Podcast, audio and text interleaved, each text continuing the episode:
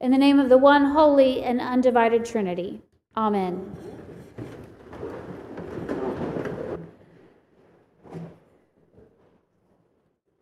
There was a day that I sat at a stoplight listening to the news, and a thought came to me. This is going to take a really long time.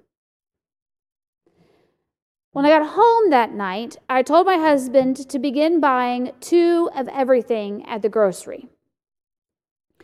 And not long after that, he asked me if we should order some extra shelves for the basement. And we began to fill our freezer.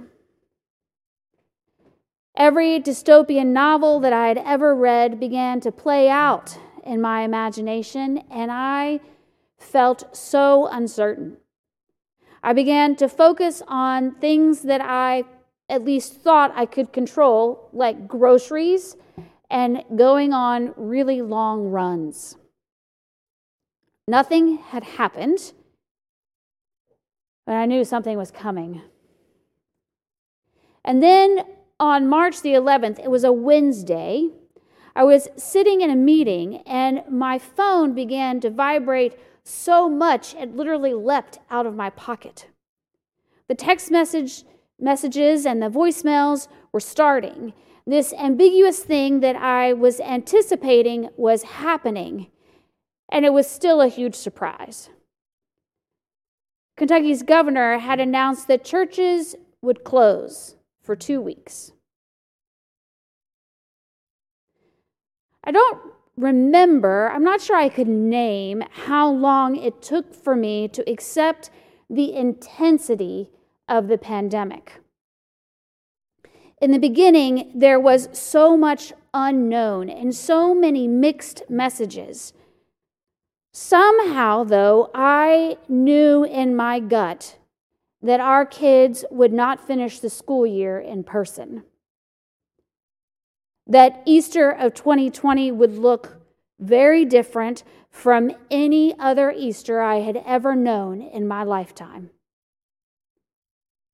That creativity, flexibility, adaptability were going to be these key aspects of my personality, of the church, of the world that would lead us into the future, that I needed to start practicing them. And deep in the recesses of my heart and my brain, my gut told me that everything would change. There's a Sunday school curriculum known as Godly Play. It's similar to what we use here at the cathedral, Catechesis of the Good Shepherd. In particular, both of those Sunday schools depend on storytelling.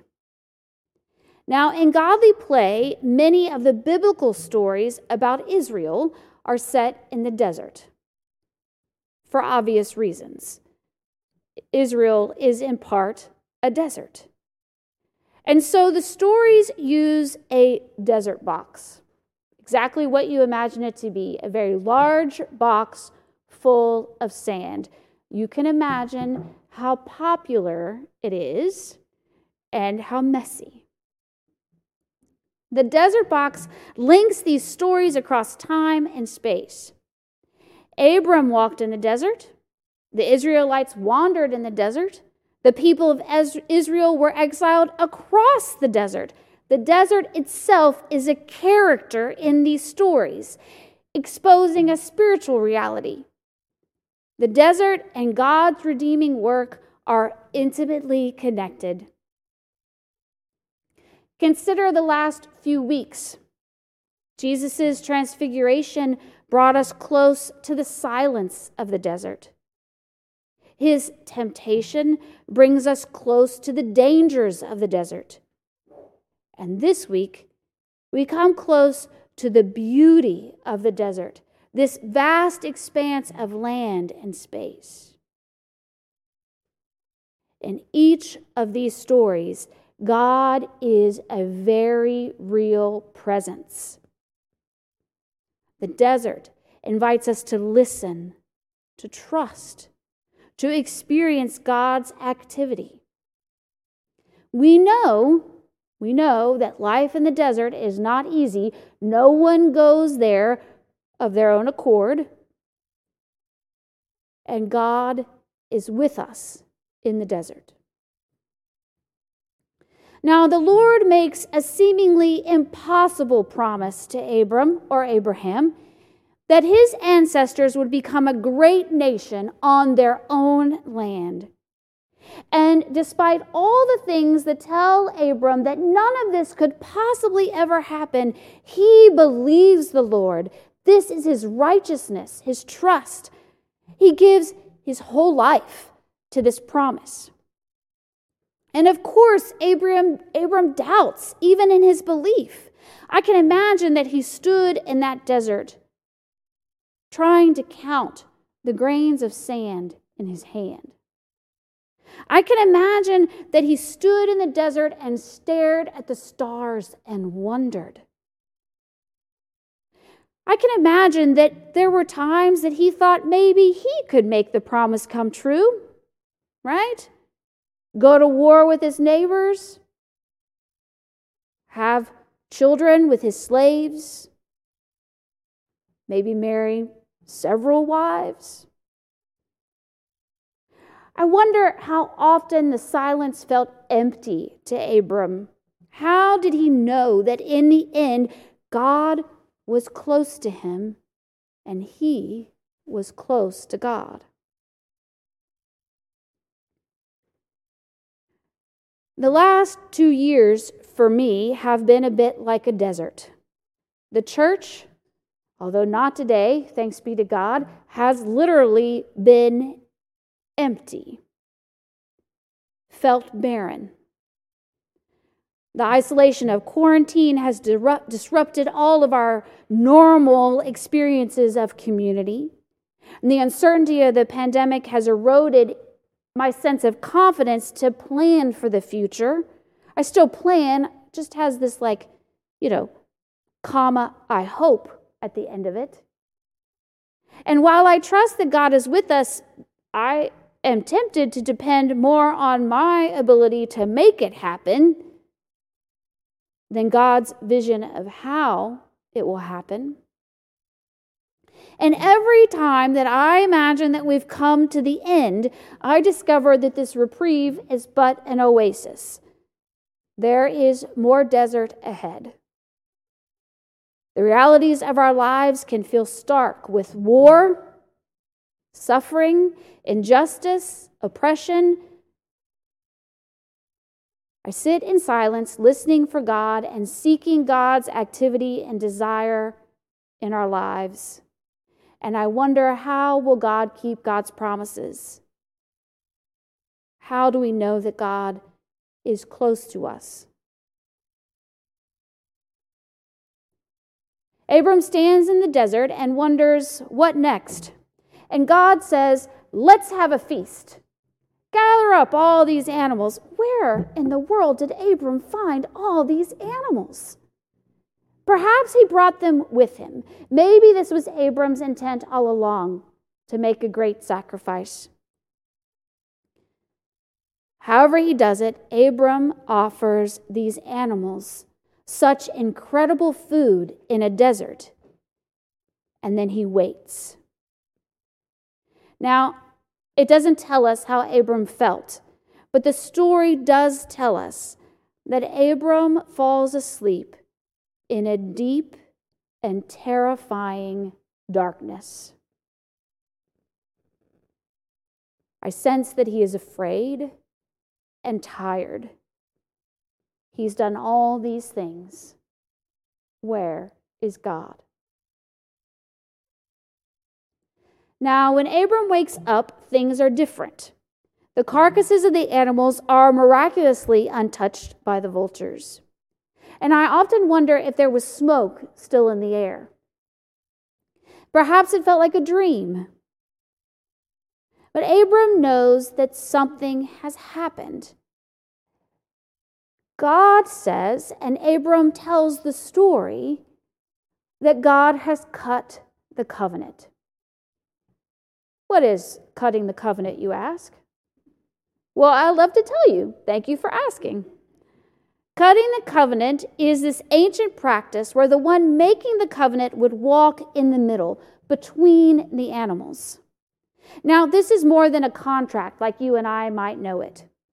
This is a commitment, a guarantee, a pledge of a great undertaking.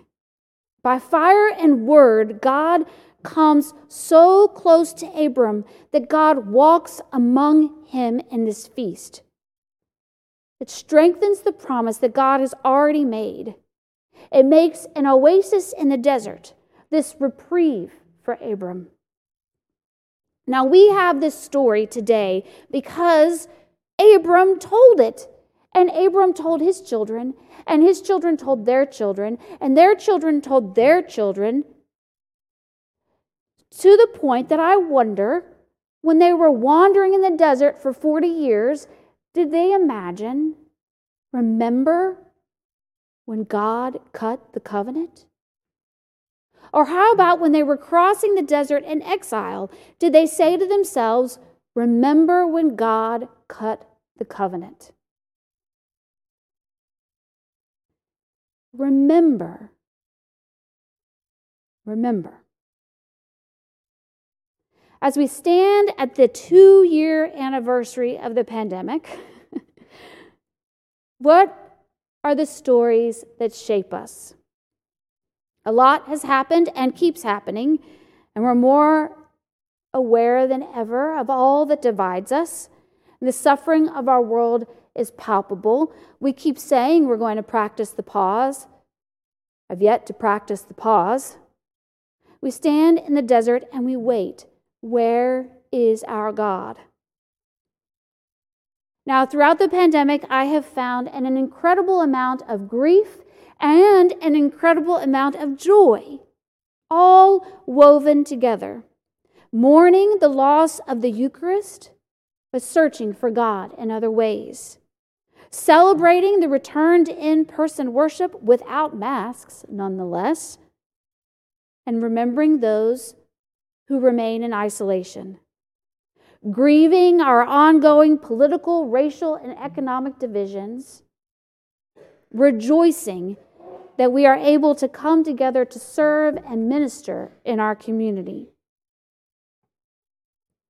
Tired, afraid, renewed, hopeful. You see, Abram wants certainty, security, but he's a bit short sighted, only able to see what he can imagine. And at the end of it all, God's promise still stands. God is with him, very close to him. God is in it, this relationship with Abram for the long run. God's intent and desires for Abram are much more than Abram can ever imagine. My faith is marked by the reality of doubt. I'm easily distracted by the noise and chaos of my life, having to turn down the radio, turn off the TV, put away my phone.